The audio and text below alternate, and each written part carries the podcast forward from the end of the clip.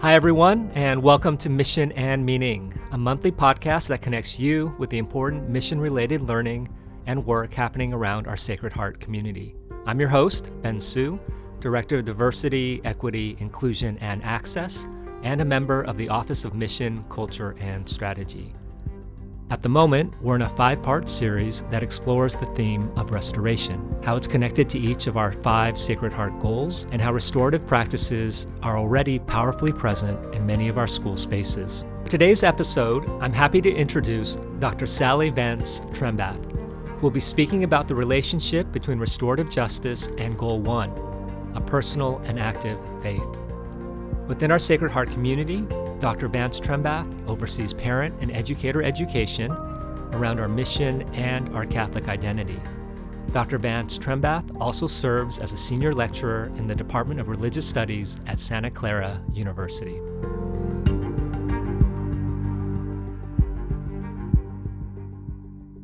Like most movements, the current restorative justice movement is bedeviled by misunderstandings in the wider culture. Some view it as just another popular phase, others might dismiss it. As with many rich teachings in the Christian tradition, the term restorative justice conveys a renewing, life giving power of forgiveness. Forgiveness is an inherent feature of justice and has its roots in ancient Israel and also in Jesus, the risen Lord, the faithful Son of Israel. Jesus provides us with its most full, final, and intense embodiment. The way I like to view the word justice is through its origins in Scripture. In the Hebrew Bible, the word comes from the other words that mean right relationship. My working definition of right relationship is when all persons have dignity, and that dignity calls all other persons to strive for the common good. In Christian scripture, the word justice stems from origins meaning saving, life giving actions. Justice yields authentic, life giving relationships. Notice how active the word is. It describes a quality, does justice, but also the actions that flow from it. Justice describes a wide spectrum of action that God engages in, and justice calls upon us to engage in those same kinds of actions. The Hebrew Bible story teaches us the appropriate, good, and best ways to relate to one another, to relate to the creation, and to relate to the source of all that is. And that is, of course, the living, all good God. The Hebrew Bible teaches us right relationships. Over time, those teachings get compressed into the quality of life that occurs when relationships are right, and that quality is justice. The world is a just place when we recognize that God is inviting us into a friendship. The world is a just place when we recognize that we are sisters and brothers of one human family and not members of separated cultures.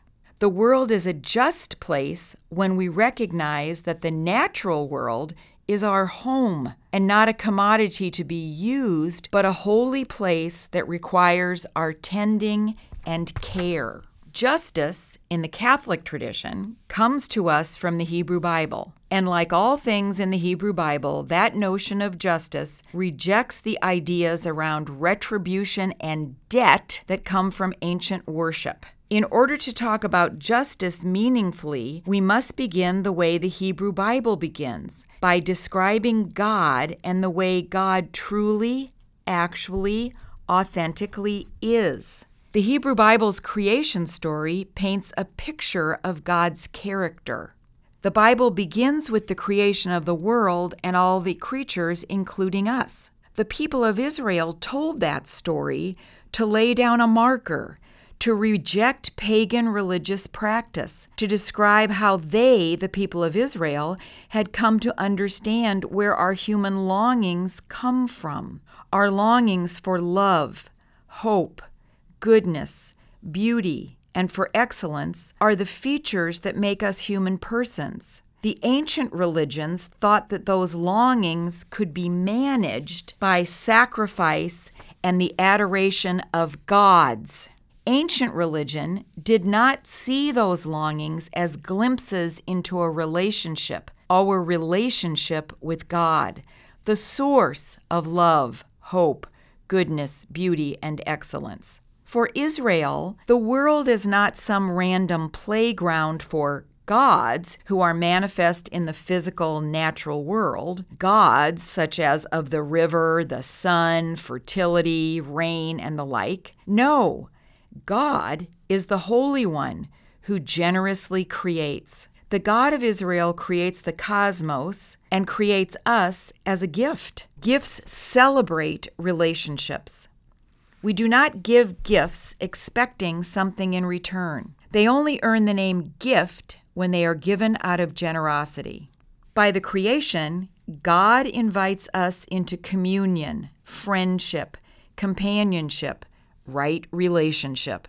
In ancient worship that surrounded Israel, they mistakenly thought that the forces of nature were God, and the forces of nature did provide good things. But those same forces also seem to withhold or even destroy good things, like we just saw in Florida. The very forces that make it so beautiful also invite hurricanes. The ancients thought that the meaning of life was to get those forces on their side. And the way to do so was to make sacrifices, to pay debts, to pay the fee to the gods so that they had power over their lives. And so the ancients developed the very human practice of sacrifice. But Yahweh, the God of Israel, the Hebrew name for God, says such actions as sacrifice and paying debts are useless and meaningless. No measure of burned grain will fend off the episodic flood of rivers. No number of slaughtered lambs will protect against diseases that cull the herd. And of course, no number of firstborn sons will appease the human hunger lust for war river gods, fertility gods, and war gods do not exist. Shaping culture around false gods feeds the mistaken notion that we are members of separate groups instead of the truth. We are members of one human family. You were created to be friends, to be my friend, says Yahweh. In other words, you were created for justice. The entire creation story actually describes justice indirectly by describing goodness. Yahweh is the all good one God, and everything that Yahweh creates is pronounced good. What has that got to do with how we think about justice? Everything. That story describes our relationship with God, the world, and each other. It rejects the ancient understanding of the world of the forces of nature. It describes the right relationships. This is a foundational concept in Catholic teaching. We human beings are distinctive because we can form relationships. The story of Yahweh tells us the kind of relationships that are good. In Thomas Aquinas' elegant expression, we are fitted for goodness. The kinds of relationships we create lead to greater goodness or they lead us away from goodness. Justice describes the way God acts. Justice refers to what God brings to the world. Justice is the way that God actually is God. What do I mean by that? What do we mean when we say the name God? The Hebrew Bible and Jesus both teach us that God is the personal, infinite being who created us out of the desire to share goodness with us. God is the one who does good because God is only good. And God has fashioned us to be able to act like God. In other words, justice is our way to right relationship with God and with each other. David Philpott at the University of Notre Dame provides this eloquent description quote, The justice that humans are to practice is shaped by the justice that God practices toward human beings. Close quote. It is worth noting here that people often raise questions like If God is good, why do hurricanes kill people? If God is good, why do people die young? Those questions do emerge and they are important, but they are not helpful when we are trying to describe who God is. First, we need to become clear about what God has revealed to us. When we do that, we must take the world as it is given as it exists. Hurricanes are not evil. Actually, in doing what the planet needs them to do, hurricanes are actually good. They become negative when they intersect with human lives. That leads us to the next question, which is what do we do with the random features of the way the world is, the random features of our existence? And that is what is traditionally called the problem of suffering. That is a question that flows from our relationship with God, but that question is for another podcast. Tracing through history, we see concepts of justice from the Bible interpreted into societal law. Justice becomes associated with Roman law that was developed over the course of the medieval period. And that notion of law begins to blossom during the Enlightenment and has provided the scaffold for all modern political culture. Justice construed the Roman law way is what we owe to others. It involves rights, fairness, equity, equality, and retribution when injustice happens. This way of thinking about justice is very rational. Christian justice and its parent Jewish practice is a much more abundant notion. That's because it is a relational approach, not primarily a rational approach. It does not begin with ideas or concepts, but instead with relationships, with persons in community. Authentic work, the work of deep identity, is a spiritual practice. It involves life giving acts, not destructive sacrifices. Collaborating with the Spirit of God is life giving. Those meaningless ceremonies of burning grain or sacrificing children are not. False gods undermine our self understanding as friends of God and as co workers with God. The God who created us to do so did so so that we would flourish. The commandments are not just arbitrary rules and regulations. If we follow them, they take us on a path that leads to thriving,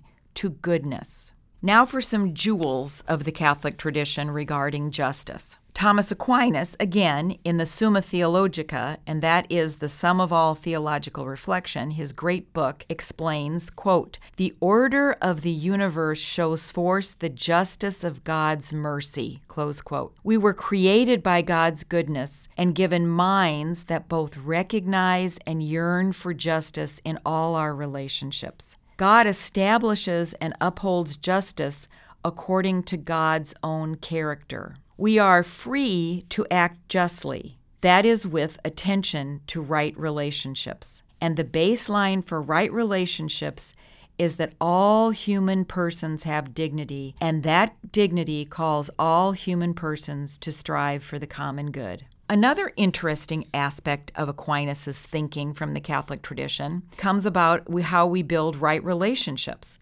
And he asks the question of whether or not we have freedom when it comes to building right relationships. He ponders whether or not we actually have free will, whether or not we are actually free. The ancients would have said we are not free.